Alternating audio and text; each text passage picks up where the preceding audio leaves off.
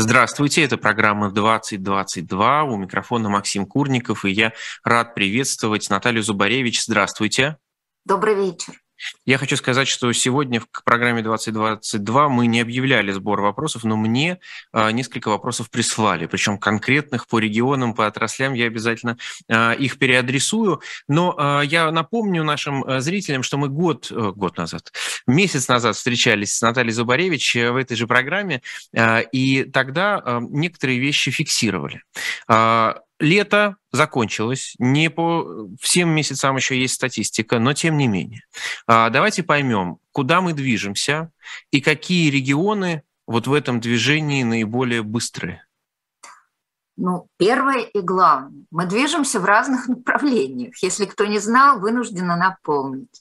Потому что те отрасли, которые уже оказались под санкциями, эти санкции работают. Просто вот цифры, ничего личного. Росстат, пока только июль, думаю, что август, который появится в первых числах октября, будет еще интереснее. Итак, смотрите, под санкции попала металлургия. Очень сложно вывозить на Европу, потому что кослябы можно, кто не знал, это полуфабрикаты. А на Америку там просто поставлены заградительные ввозные пошлины. Результат. Добыча железной руды уже в июле, санкции начали действовать в июле, минус тринадцать. Производство стали минус двенадцать, производство проката минус десять, производство кокса, который нужен для выплавки стали, минус пятнадцать. И когда мы смотрим на добычу железной руды, то мы видим, что в Курской области добывающая промышленность, а там именно железная руда, Курская магнитная аномалия, вспоминайте школьные mm-hmm. учебники, да? Так вот, в Курской области почти в два раза сократилась добывающая промышленность. В Карелии, где тоже железная руда, на десять процентов. Вот это вот зримый результат действия тех санкций, которые уже введены. Второе. Уголь с десятого августа. Почему я так сетую? Мне бы август посмотреть, чтобы вам вот так же бы... показать, как эта вся история работает. Но июль – это предчувствие санкций. И мы видим, что в Кемеровской области добывающая промышленность уже минус пятнадцать процентов, а основная добывающая – это угольная. И по июлю добыча угля минус шесть процентов, по августу, это просто сообщали власти, я цитирую как бы публичные высказывания федеральных и региональных руководителей, уже минус девять, а отгрузки на экспорт минус одиннадцать, Кемеровская область. Процесс пошел. Вот поэтому, когда говорят, что санкции не работают, пожалуйста, дождитесь их введения реального, а потом будем измерять. Даже когда санкции еще толком не введены, или основной вопрос упирается в два фактора. Первый фактор всем хорошо известен. Проблема логистики, как перевести на экспорт. И проблемы оплаты, как провести платежи. Это одна история. А вторая история – это вечная наша привычка бомбить Воронеж. Когда родное правительство в этом году временно приостанавливает полностью экспорт азотных удобрений. Потому что, ну, самим бы надо. При невероятно высоких ценах на глобальном рынке. Смотрим тихо результат. Производство аммиака минус пятнадцать процентов.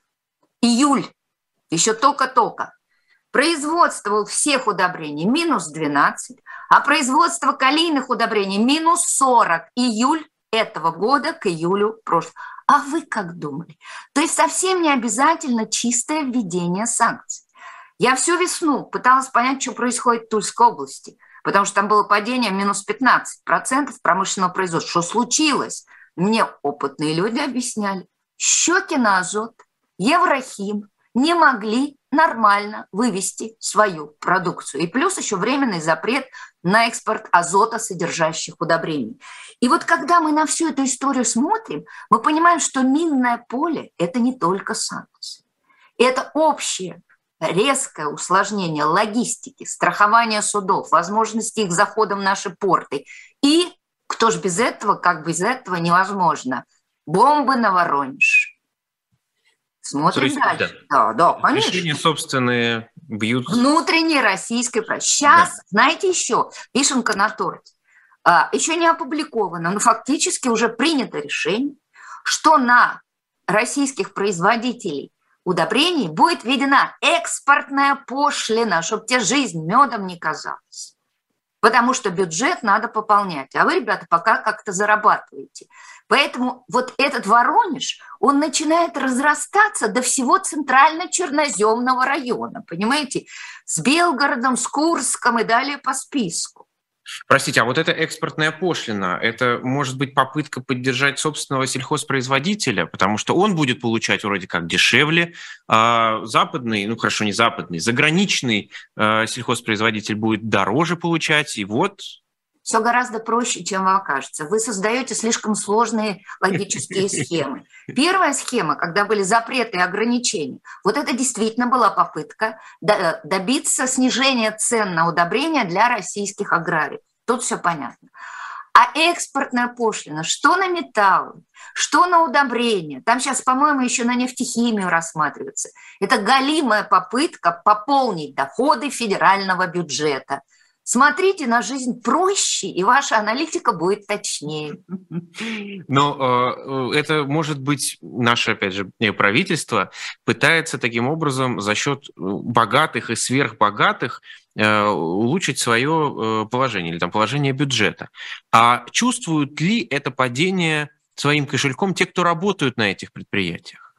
Вот тут я точно вам не могу ответить, потому что Какая-то, какая-то статистика по неполной занятости появилась, но только за второй квартал, а реально вот этот вот вихрь событий все-таки будет разворачиваться в третьем квартале.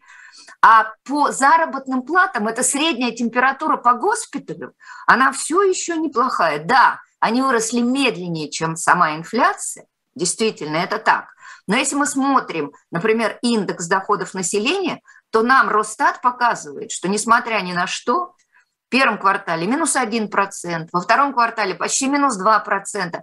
В самых лучших местах нашей Родины, как-то Москва и Санкт-Петербург, реальные доходы населения продолжали расти. И вот с чем это связано, убейте меня, зарежьте, то ли с индексацией зарплаты там, силовиков и э, менеджмента больших компаний, а там зарплаты, вы понимаете, взрослые, так? То ли с добавками выплат каких-то. Вот разведу руками, пока не понимаю. Но наша дорогая Родина, она и здесь поляризуется тоже. А когда мы с вами разбираем среднюю температуру по госпиталю, она же складывается из многих разных трендов. Если говорить про неполную занятость как индикатор, понятно, что когда вы неполно заняты, вы получаете меньше. Я беру только три вида неполной занятости. Уж простите, помучу. Простой, по соглашению сторон и по решению администрации. Все-таки в этих видах что-то платят. Потому что есть еще роскошный вид неполной занятости, который называется «отпуск без сохранения содержания». Ну, гуляй, рванина, от рубля и выше, отдыхай на картофельной грядке. Так вот, если мы возьмем степень остроты ситуации, то я бы ее не преувеличивала. Вот цифры. Я взяла за репер ковидный двадцатый год, второй квартал. Все помним, локдауны, проблем было. два миллиона, примерно сто семьдесят тысяч человек сидело вот в этих трех режимах неполной занятости. Второй репер. Четвертый квартал две тысячи двадцать первого года. Угу. Тишина, покой, благоденствие. один миллион сто примерно семьдесят тысяч, то есть вдвое меньше, чем был в ковид, да, сидела в этом режиме, но все равно кто-то сидел. И вот сейчас второй квартал, последние имеющиеся данные, две тысячи двадцать второго года. один миллион, примерно четыреста пятьдесят тысяч. То есть выросло где-то на двести семьдесят тысяч на всю страну. Так эту манную кашу, по Бени Крику, да, размазать по белой скатерти, так ты же ее не заметишь. Для конкретных мест и городов это чувствительно. Когда мы берем территорию этой большой довольно страны, такая, знаете, немножко шутка географа, что называется, да, мы ее не замечаем. Поэтому, да, неполная занятость выросла, но вовсе не до тех пределов, которые мы имели в ковидные локдауны. Нам еще в эту сторону Очень долго придется двигаться. Дойдем ли? Не знаю.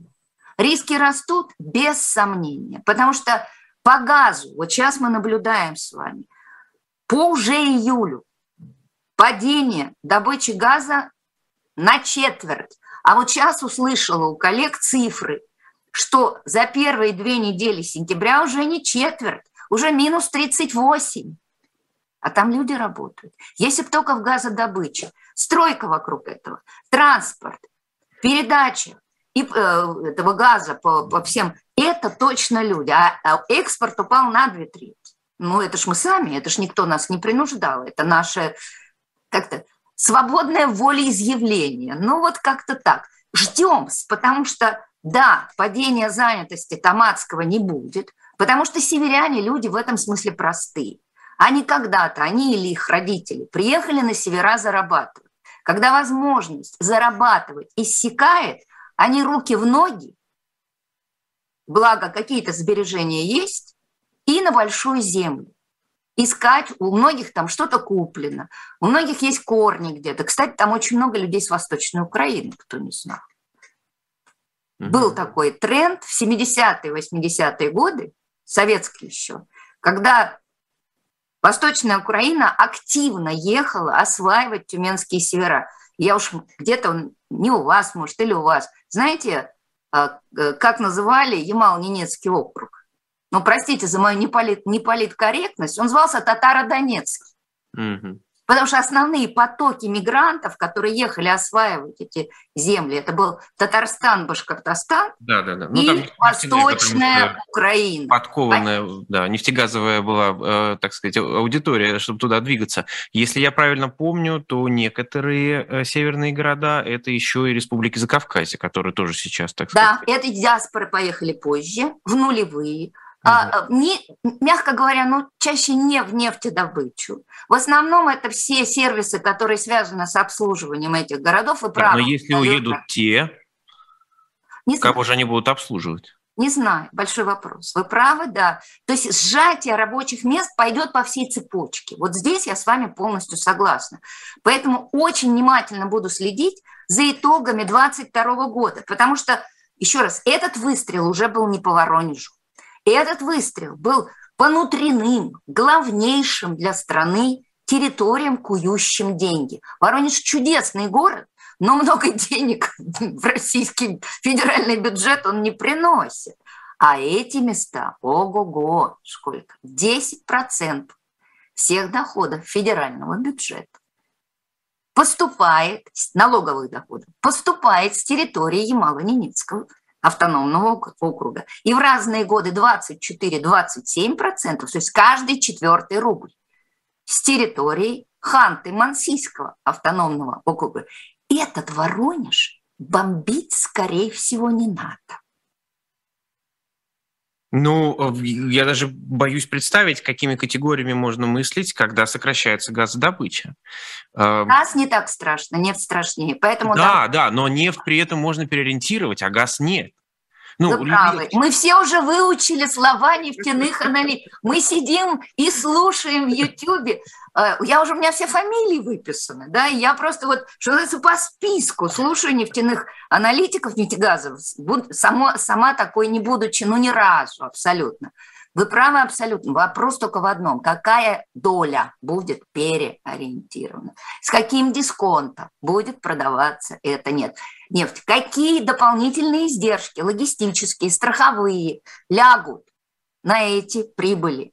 Вот же фишка в чем. Угу. Они будут.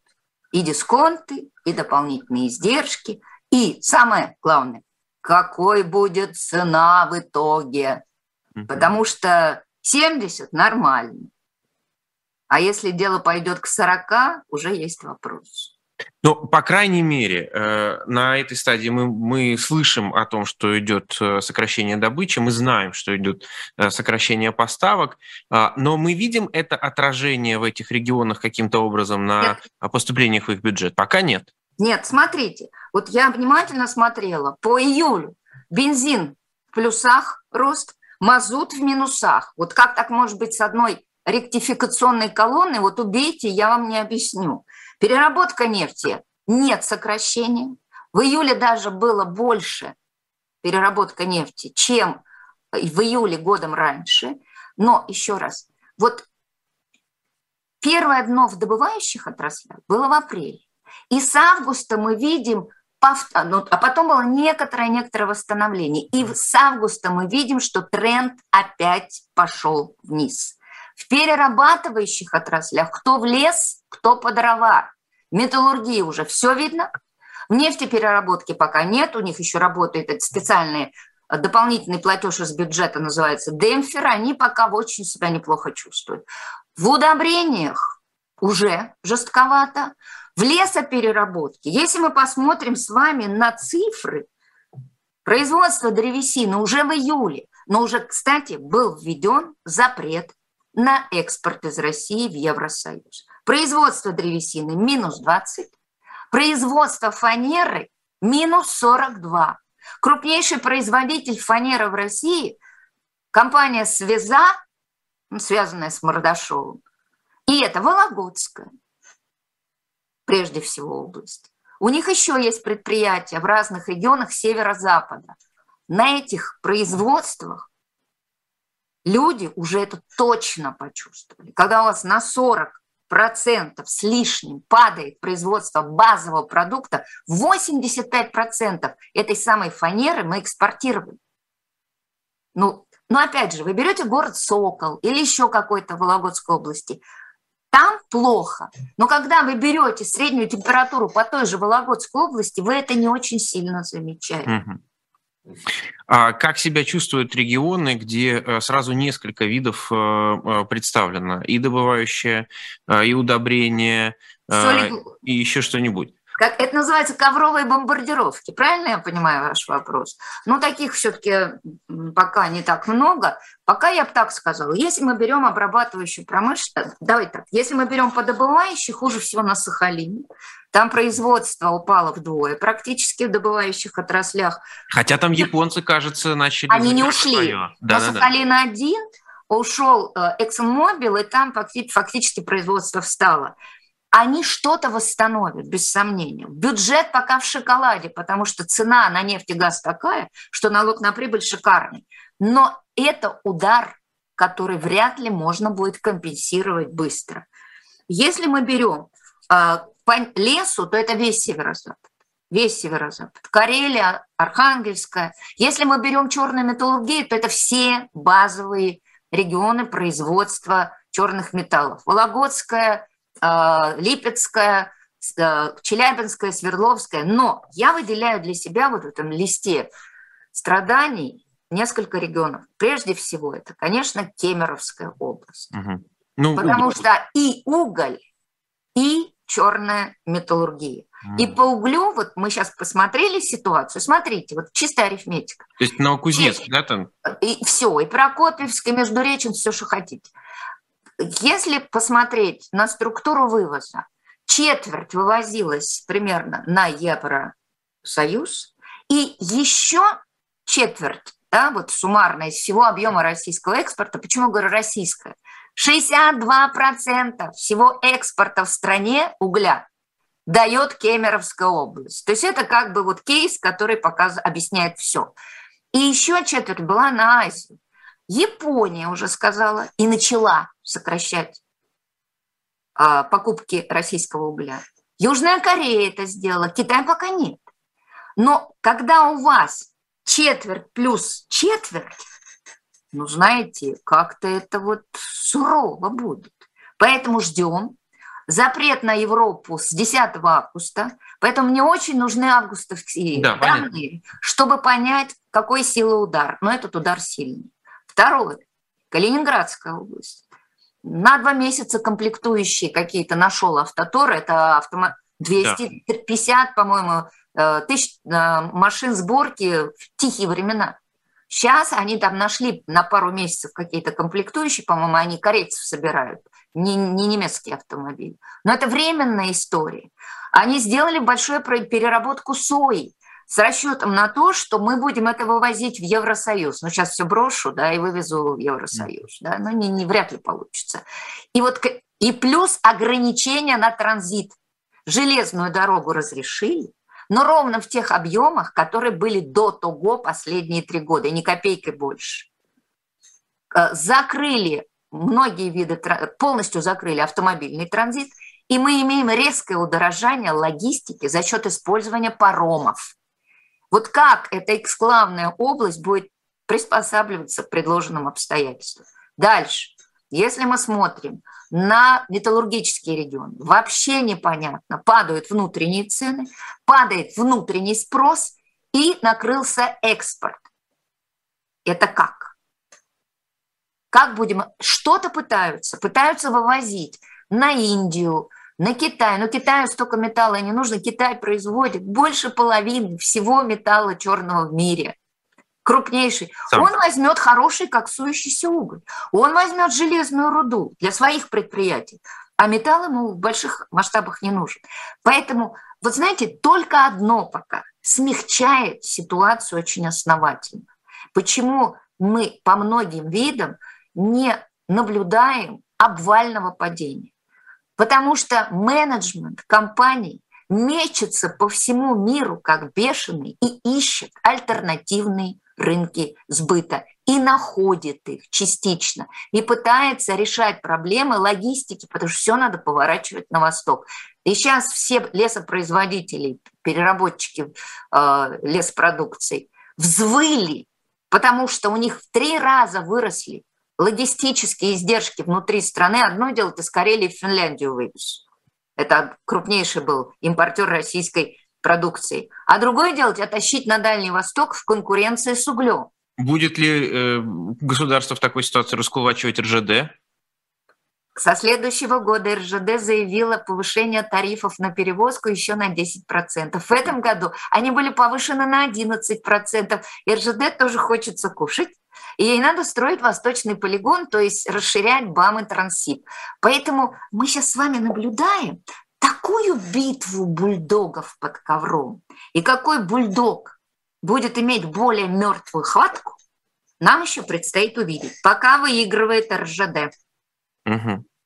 Но э, если говорить о переориентации э, рынков и логистики, э, там ведь тоже санкции. По, по вопросам доставок на дальние расстояния. Что, что, что... что вы имеете в виду? Вы имеете в виду контейнерные перевозки? Я, име... я имею в виду и авиацию, и контейнерные перевозки, ну, и с судами могут возникать вопросы. Мы видели, как э, с зерном э, получались да. некоторые... Но маленькая деталька. Основной экспорт зерна из России шел в аква... из акватории Азовского и Черного морей. Какой кретин будет страховать суда, которые вблизи зоны боевых действий? Таких идиотов нет. Поэтому очень сложно получить фрахт и застраховаться. Там очень много связано с тем, что отказываются перевозить то, что очень близко к местам, где стреляют. Плюс, не забываем, а родное это государство ввело плавающую экспортную пошлину на зерно. Я же вам сказала, Воронеж не отменим. Никогда. И второе, родное государство вело квоты до конца сельхозгода, а он заканчивается летом. И вот это сочетание, оно везде, во всех этих отраслях, которые экспортные, и которые далеко не все попали под санкции. Когда тебя родное государство чморит, и ты не можешь организовать нормальную логистику. Это очень важная причина того, что не получается переориентироваться. И плюс третья причина – хочешь продать, ну, кроме зерна. С зерном нет проблем. Да? Хочешь продать – гони дисконт. Угу. Ну, вот вы сказали, зерна, с зерном нет проблемы. Несколько раз упомянули Воронеж. Давайте тогда про аграрные регионы немножко поговорим. Потому что лето... Как, как прошло у них лето? Насколько прекрасно, им повезло с прекрасно. Погодой? И что будет с этим? Хороший урожай. Я сегодня выступала как раз на аграрной конференции и разговаривала про региональные риски. Итак, первое. Урожай в этом году будет хороший. Производство пшеницы будет рекордным. Вопрос, как вывозить будем? В августе этого года экспорт зерна из России относительно августа две тысячи двадцать первого года был на четверть меньше. Вот вам и плавающая экспортная пошлина, невозможности логистики. И уже, по-моему, квот не было. Я боюсь, я тут не аграрий совсем. Что происходит? Вот смотрите. Регионы, которые делают в основном производство растениеводческое, зерно, подсолнечник, да, у них риски в основном логистические и от родного государства, но эту продукцию вы точно продадите на глобальном рынке, без дураков. А вот те регионы, которые более продвинутые, более технологичные в агробизнесе, то есть у них уже птица, свинина и зерно, вот как в той же Белгородской области, они зерна почти не вывозят, они на корм скоту его используют и в пищевой промышленности. А тут вы носом сталкиваетесь с платежеспособным спросом своего родного населения. Когда денег меньше, свининки вы покупаете точно меньше. С птицей по-разному, но все-таки.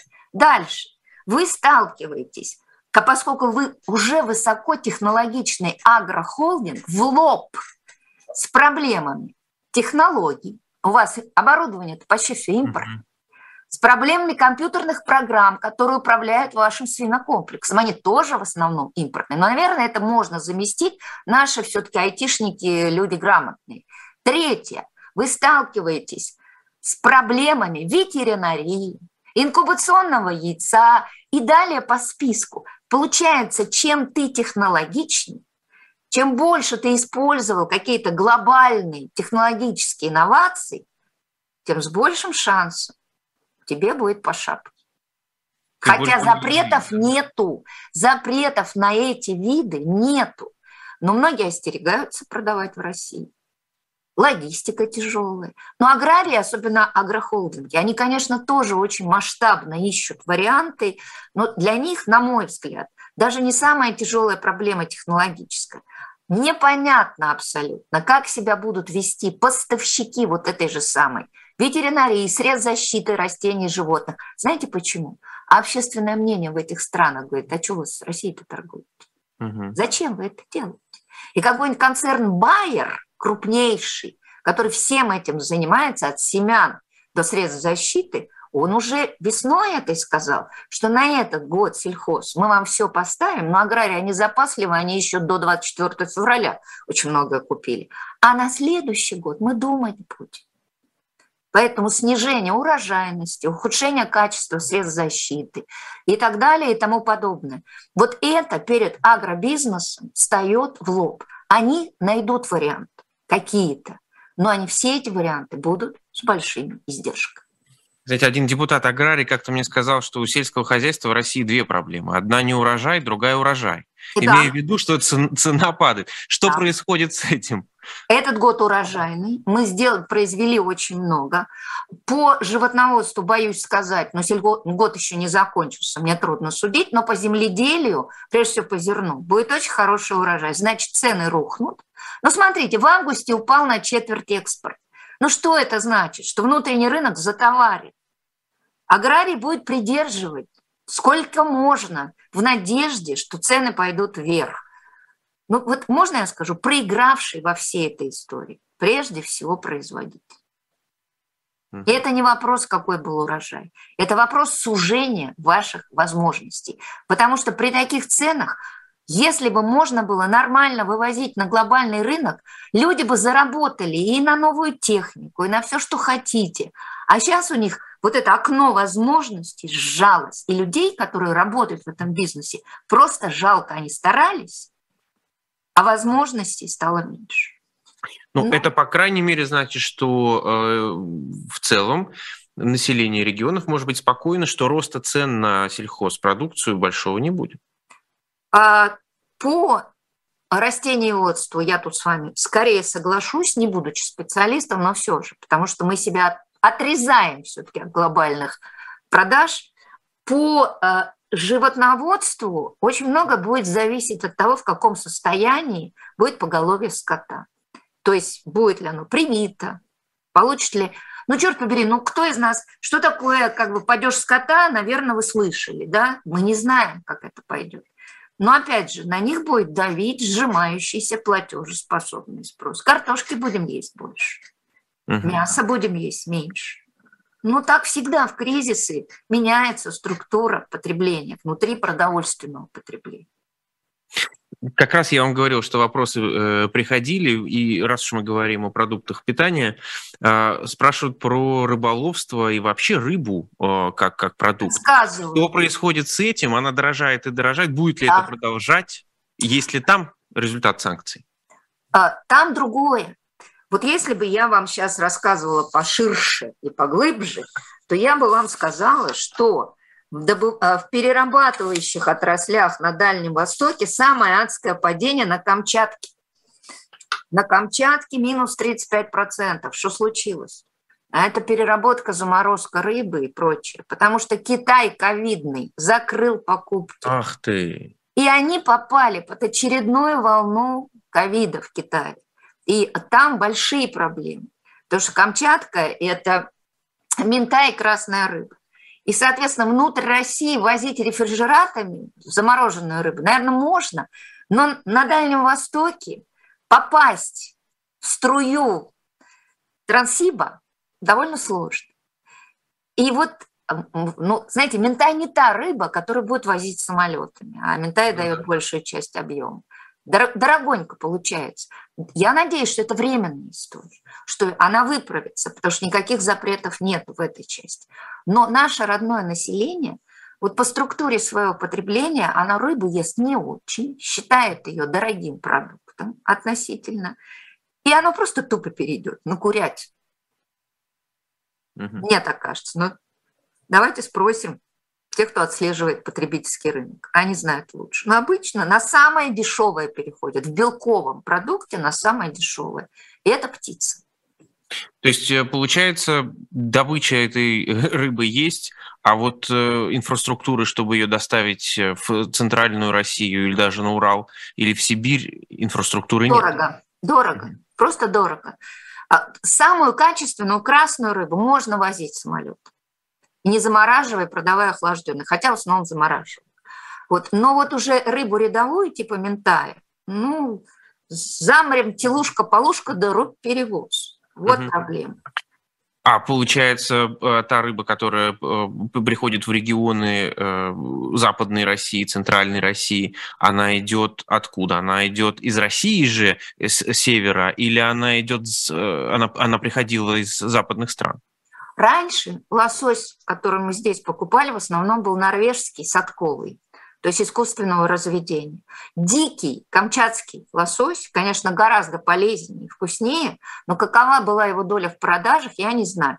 Я приладилась, и, как и все мы, я хожу в магазин, дайте рекламу сделаю, «Красная икра», да, где вот стабильные поставки из дальневосточных регионов и, как это называют, поддерживала отечественного производителя. Я понимаю, что это за продукция, она качественная. Вот. Но раньше мы питались с вами э, норвежским в основном садковым лососем, который на стероидах выращивался. Ну да, было такое. Сейчас не знаю. Давайте тогда двинемся снова в европейскую часть. Мы с вами в прошлый раз закончили на том, что жалели те регионы, которые старались. Да? Татарстан в первую очередь. Как чувствует себя Поволжье, учитывая, что у них все-таки да, и машиностроение, и нефть, и все, что мы перечисляли в первой части? Значит, смотрите, по июлю отыгрались. Во-первых, когда в апреле было дно падения нефтедобычи, а потом и нефтепереработки. Потом ситуация начала выправляться, и я повторю, в июле объем нефтепереработки был даже больше, чем в июле две тысячи двадцать первого года. По нефти вытащили себя за уши почти все э, регионы Поволжья. Чуть хуже, чуть-чуть хуже Оренбургская область, она в плюса не вышла. И э, Тюменская юг тоже в плюса не вышла. Но, вот вы знаете, первое дно было в основном преодолено. Мы сейчас смотрим с вами на то, как начинает работать второе дно, как оно начинает возникать. И дна этого мы не видим, мы видим только, что под горочку пошло опять. По автопрому. Ой, я же вам любимый автопром забыла рассказать. Что же я такая балда? Ну, ну извините, да? Ну, давайте по цифиркам. А... В мае у нас было отчаянное положение. В мае мы производили, если брать легковые автомобили, когда стояло практически все. три процента, если брать за сто январь, вот три процента. Ну, работаем, товарищи. Поэтому в июле производство легковых автомобилей все-таки двадцать процентов от того, что было годом раньше. То есть Лада, Веста, кто там, называете вы автолюбители, я-то не по этой части, Лада, Гранта угу. и что там еще, вытянули ситуацию, и сейчас мы имеем только в пять раз меньше производства автомобилей, еще помогает нам Хавал, который тоже выпускает. Угу. По грузовым автомобилям падение мягче, но, извините, на тридцать шесть процентов, более чем на треть. Если добавляем еще движущиеся средства, грузовые вагоны, падение минус двадцать шесть процентов. Вверх движущиеся средства, лифты, падение минус тридцать пять процентов. А поиск... Ой, да, минус тридцать пять процентов. А, а по эскаваторам... Бы, западные грохнут... компании лифтовые ушли. Ушли. А, а стройка они, еще идет. У них была сборка здесь. Ну, вот с другой вот. стороны, они не соберут такое, что, что собрать... Ну, Отисов здесь не сделают, да, мы да. понимаем. А по экскаваторам падение э, э, минус шестьдесят шесть процентов. То есть осталось треть от тех экскаваторов. Ну, а, а вот что вы хотите, когда у нас в этих секторах и отраслях экономики реально было много крупноузловой иностранной сборки. И это не санкции. Санкций на экскаваторы не было. Вот на энергетическое машиностроение было, парогазовые турбины и все такое. На экскаваторы не было. Это просто Хитачи ушло. Еще uh-huh. кто-то ушел. Uh-huh. И вот, посмотрите, я вам называю какие-то вообще малосимпатичные цифры. Да? А нам говорят, что все падение промышленного производства, если мы берем июль к июлю, ну, там процент, по-моему, по памяти говорю, около процентов, ну, семечки. А я вам называю совсем другие темпы по отдельным видам продукции. Почему так? Что случилось? Первое и важное. А как фурычит оборонно-промышленный комплекс? А мы знаем? Же в три... Не, я знаю только одно, что Уралвагонзавод работает в три смены. Я просто это в открытой прессе прочитала. Все, что я вам могу назвать, я вовсе не специалист. Второе, никуда не падала пищевая отрасль. Она более-менее держится. Угу. И вот когда мы смотрим по всему периметру, есть сектора, фармацевтика растет. Вот есть сектора, которые балансируют падением вот этих отдельных конкретных видов деятельности. Нефтепереработка пока опять второй раз не начала падать. И нефтехимия, нефтехимия, правда, падает. И вот я, правда, тоже всегда сомневаюсь, как так, когда я вижу вот эти адские цифры, в результате нам Росстат показывает минус один. Ну или у нас все танками заставлено в российской промышленности. Мне кажется, что вряд ли. Но, наверное, можно я скажу так, стоимость одной большой ракеты, наверное, существенно больше, да, чем тонны металла. Да. И вот эти вещи, потому что как они, но индексы они считают в штуках, не физобъемы, то есть сколько больше, сколько меньше. Как они соотносят ракету с трактором, убейте, и с кирпичами, убейте, я не знаю. Это страшная тайна российской статистики. Ух, но они дают нам падение минус процент. Интересно, что с сельхозтехникой, учитывая, что Джон Дир ушел, да, наверное, после ста восьмидесяти лет в России. Не было публикаций по, да. по комбайнам, только экскаваторы. Но вот меня поправил, я сегодня выступала, я сказала, что мы обеспечиваем себя сельхозтехникой. Я сказала неправильно, я сказала комбайнами. Меня поправили и сказали, сельхозтехникой в среднем российские производители обеспечивают на пятьдесят процентов. А по комбайнам, ну, почти восемьдесят процентов. Я воспроизвожу не мною взятую цифру, меня mm-hmm. просто на конференции поправили. Но, слушайте, вы меня простите, конечно, комбайндом – это все-таки другого уровня, класса, да, и, и не, не, не класс, да, ну вот совсем, по, по, урожаю, по, по эффективности, по потерям. Поэтому, ну, ну уже устала же повторять, да, не побрем. Отставать будем все больше технологически. А помереть никто не помрет. И российскими комбайнами можно убрать этот урожай. Зарабатывать будем меньше. Глобально Когда... будем да. меньше взаимодействовать экономически. Ну, хотели – получить. Когда вы говорили про падение в металлургии, в первую очередь, я как раз себе поставил пометку спросить вас про энергетику, как она себя в этом во всем должна чувствовать. Она не должна что... сильно падать, она очень как бы мягкая, да, она, она не волатильная отрасль.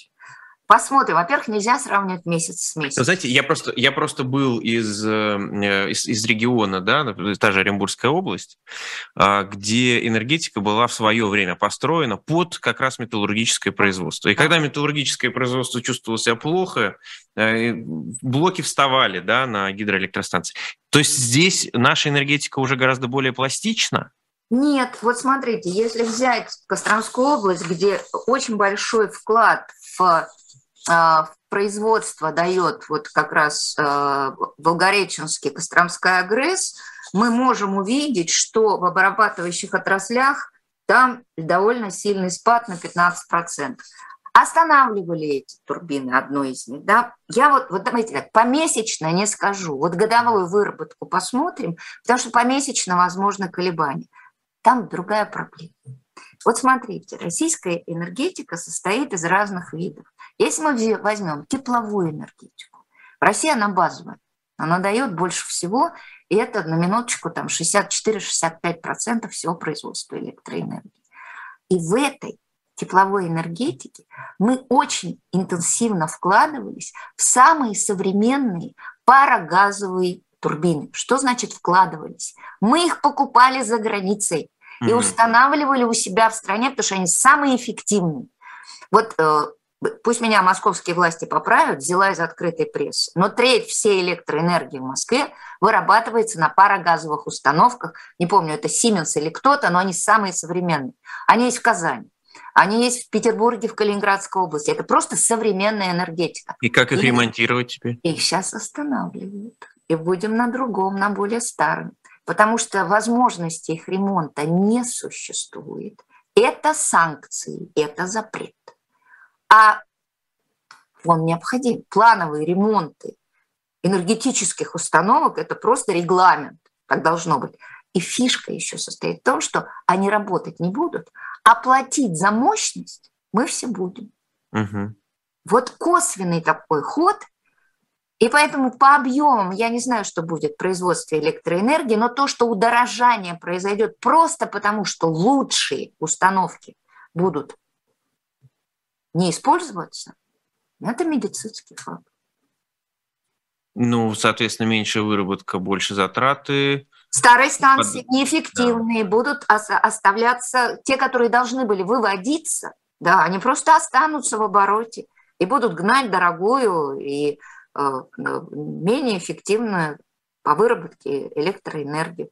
Поэтому, вы знаете, вот, вот быстро ничего не происходит. Вот этот, это еще раз поле битвы, и этот дизайн, он перестраивается постепенно. Здесь надо видеть санкционный вклад, вклад ухода тех компаний, которые не по поводу санкций, просто ушли, потому что не хотят здесь работать. Усилия бизнеса по переориентации. Потребительский бизнес очень хорошо переориентировался, и параллельный импорт использует на полную катушку. У нас так выросла торговля с Турцией, с Киргизией, с Арменией. Казахстан поаккуратнее. Угу. Дикого роста с, до июля с Китаем не было. Вот начало летом расти, но не дико, а гораздо более... Ну, там объемы и так большие, там эффект базы работает. Поэтому, вы знаете, вот вся картина в движении. Поэтому вот либо кричать, либо радоваться бессмысленно, смотри, угу. наблюдаем.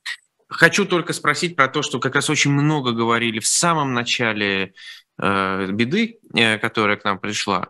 Э, много говорили о бумаге, если помните, и прямо была истерия по этому поводу. Как себя чувствуют Коми, как себя чувствуют Сыктывкары, как себя, в принципе, чувствует вся эта сфера?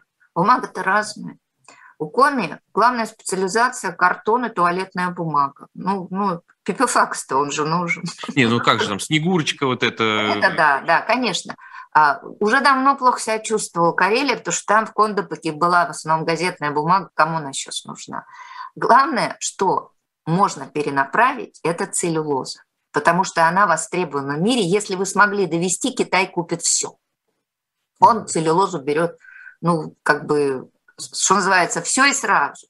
С бумагой мы всегда продавали на множество стран. У нас не было крупных покупателей. Я смотрела структуру продаж бумажной продукции. Два десятка стран, и вот так по сколько-то процентов каждая. И там, ну, как-то распихают. Другое дело, как довезут, как зафрахтуют. Потому что очень много в контейнерных перевозках. А западные контейнерные компании в порты российской Балтики не ходят. Как говорится в народе, не хочут. Дорогая Наталья Васильевна, ну вы знаете, я сколько себя помню в России вообще, столько помню разговоры об этих транспортных коридорах, которые у нас так активно должны были строиться, строиться. Они построились в итоге, они работают. Почему мы до сих пор говорим о проблемах логистических в тот самый Китай? Ну, детский вопрос. У нас вообще-то там две дороги, если вы забыли. Царский Транссиб, который немножко там расширили, и советский БАМ, где э, тоннели, в том числе северомуйские, там э, одна колея... Нет, там ведь шелковый путь через Казахстан, который Казахстан вроде бы даже отчитался, что построил, а что у нас? Они построили, да, у них и железка идет параллельная, автодорога, но у них масштаб-то перевозок совсем же не такой. Mm.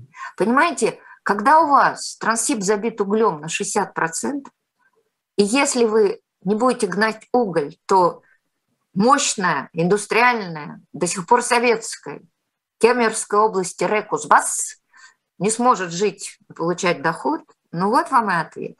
Почему медленно строили? Дополнительные развязки, переходы, а самое главное, подъездные пути к портам – это тоже проблема.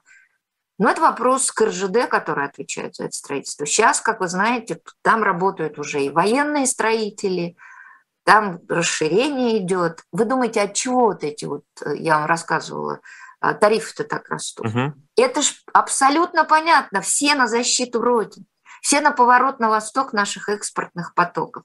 А эти сволочи, грузоотправители, экспортные компании. Ребята, вы хорошо жили, а сейчас потерпите. А то, что рубль... шестьдесят рублей доллар, то, что очень трудно с логистикой, с бытом, с страховками. Это ваши проблемы, ребят. Все на борьбу с врагом. Ну, так. Ну вот по поводу «все на борьбу» э, хочется понять, что будет с рынком труда и, самое главное, миграционные его составляющие. Потому что, конечно, в этом году качало в разные стороны. То рубль сильно упал, то рубль сильно окреп. Как это сказалось на притоке или оттоке миграционной рабочей силы? Давайте так. Вот, вот с две тысячи двадцать первого года бессмысленно измерять миграцию. Потому что в две тысячи двадцать первом году с лета Росстат перестал считать выбывших. Поскольку годом раньше Путин сказал, ну они никуда не уезжают, они же у нас застряли после ковида. Ну что их считать? Их фактически перестали считать выбывшими. Там порядок такой, что когда заканчивается ваш срок регистрации по миграционной карте, вас автоматом считают выбывшим.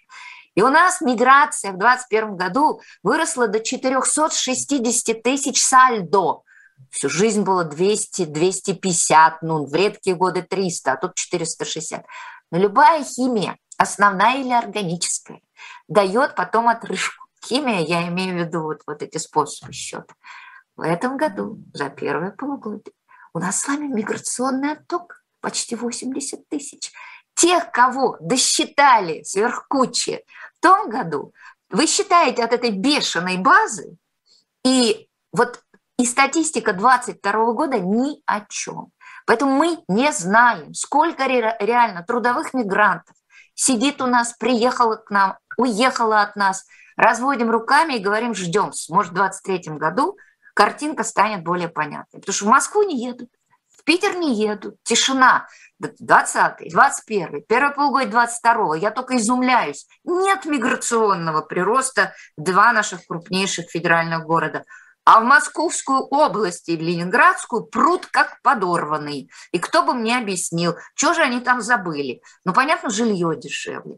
Там и можно зарегистрироваться больше, наверное, проще в резиновых квартирах. Я не знаю, но статистика миграции перестала быть градусником. Вот это mm-hmm. надо четко понимать. Когда я увидела, что в две тысячи двадцать первом году народ попер на Дальний Восток, и половина регионов Дальнего Востока показала миграционный прирост, я сложила ручки, сказала, ну что, тетенька регионалист, ну вот теперь будешь жить так. Объяснить это невозможно.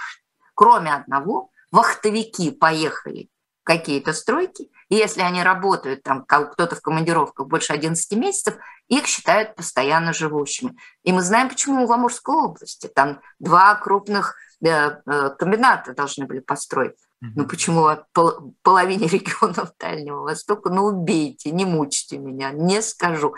Даже под пытками не смогу вам привести аналитическое объяснение этого процесса. Тогда задам вам глупый вопрос, наивный скорее даже, а не глупый.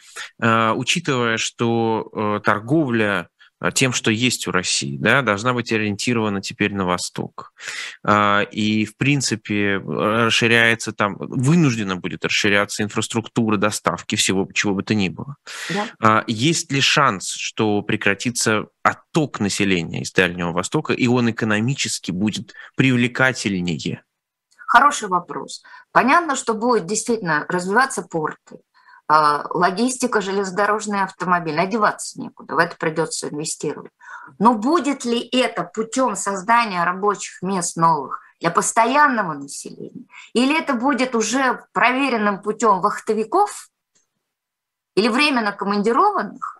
Вот я вам на это ответа не дам. Потому что это вопрос квалификации местных кадров. Вы подберете тех, кто вам нужен, или не очень.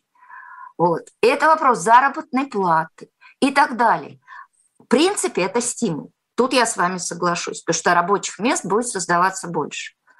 А вот по какой стоимости труда, с какими условиями труда, пойдет ли на эти места дальневосточник, или придется тащить на стройку таджиков, как обычно, да, на более квалифицированные рабочие места, либо вахту, либо на два-три года командированных с прибавкой к окладу люди едут, потому что неплохая прибавка к тому, что они получали э, здесь, где-то в европейской части. Вот дайте глянуть хотя бы на один свершившийся uh-huh. проект, потому что пока все, честно, или в зародыше, или даже просто в словах, можно я вам так скажу, просто в словах. То, что военных строителей на Дальнем Востоке будет больше, это я вам обещаю. А тогда, простите, опять школьный в некотором смысле вопрос. Вот эта маятниковая миграция, о которой вы говорите, и сейчас в конце программы, в самом начале, когда говорили про севера, это... Она не маятниковая. Маятниковая – это когда из пригорода в город. А, это ну, трудовая миграция называется. Да, но маятниковая, по крайней мере, так в Башкирии, в Башкортостане это называли. Когда вахта, говорили, это что, вахта. Да, да, вот они прямо... Это трудовая миграция. Давайте термины да. аккуратно. Это, хорошо, будет, вот я как раз и про термины хотел спросить. Это и есть та социальная мобильность, о которой нам говорили, или это не про то? Вот понимаете, в чем дело? У нас же народ гораздо более подвижный, чем считается по миграции. Потому что у нас два миллиона мотается на вахт. Вот в разных формах, ближе, дальше, это работа за пределами своего места проживания. И это не вот маятниковая. Маятниковая – это когда вы из Подольска в Москву поехали работать. Да. Это вот пригородная маятниковая миграция. То, о чем а из Башкортостана в Сургут. Обсуждаем, да. Вот. И эти группы сейчас под самым ударом. Потому что когда сжимается добыча, когда сжимается строительство объектов, они не нужны. Вы в последнюю очередь будете увольнять местных, потому что у них там жилье, дети и прочее. Вы в первую очередь будете сокращать вахтовиков. И по Башкортостану, Татарстану, Пермскому краю, Оренбуржью, ну вот по всему да, периметру. Да, да, да. Это ударит в первую очередь. То есть по ним мы, в общем, это, вот они градусник. Да. Вот будем, если была еще нормальная статистика, вот статистика вахты, да, как едут. Но это только из разговоров с людьми. Вот надо, надо разговаривать, надо смотреть. А у меня сейчас такой возможности нет. Вот как, я как без рук просто, увы. Наверное, здесь транспортная система как-то нам может дать. И поезда, и самолеты Уфа-Сургут или там Оренбург-Сургут, они для нас здесь показатель. Ну, а если была, вы знаете, что нет статистики по конкретным рейсам в открытом доступе? А вы как думаете?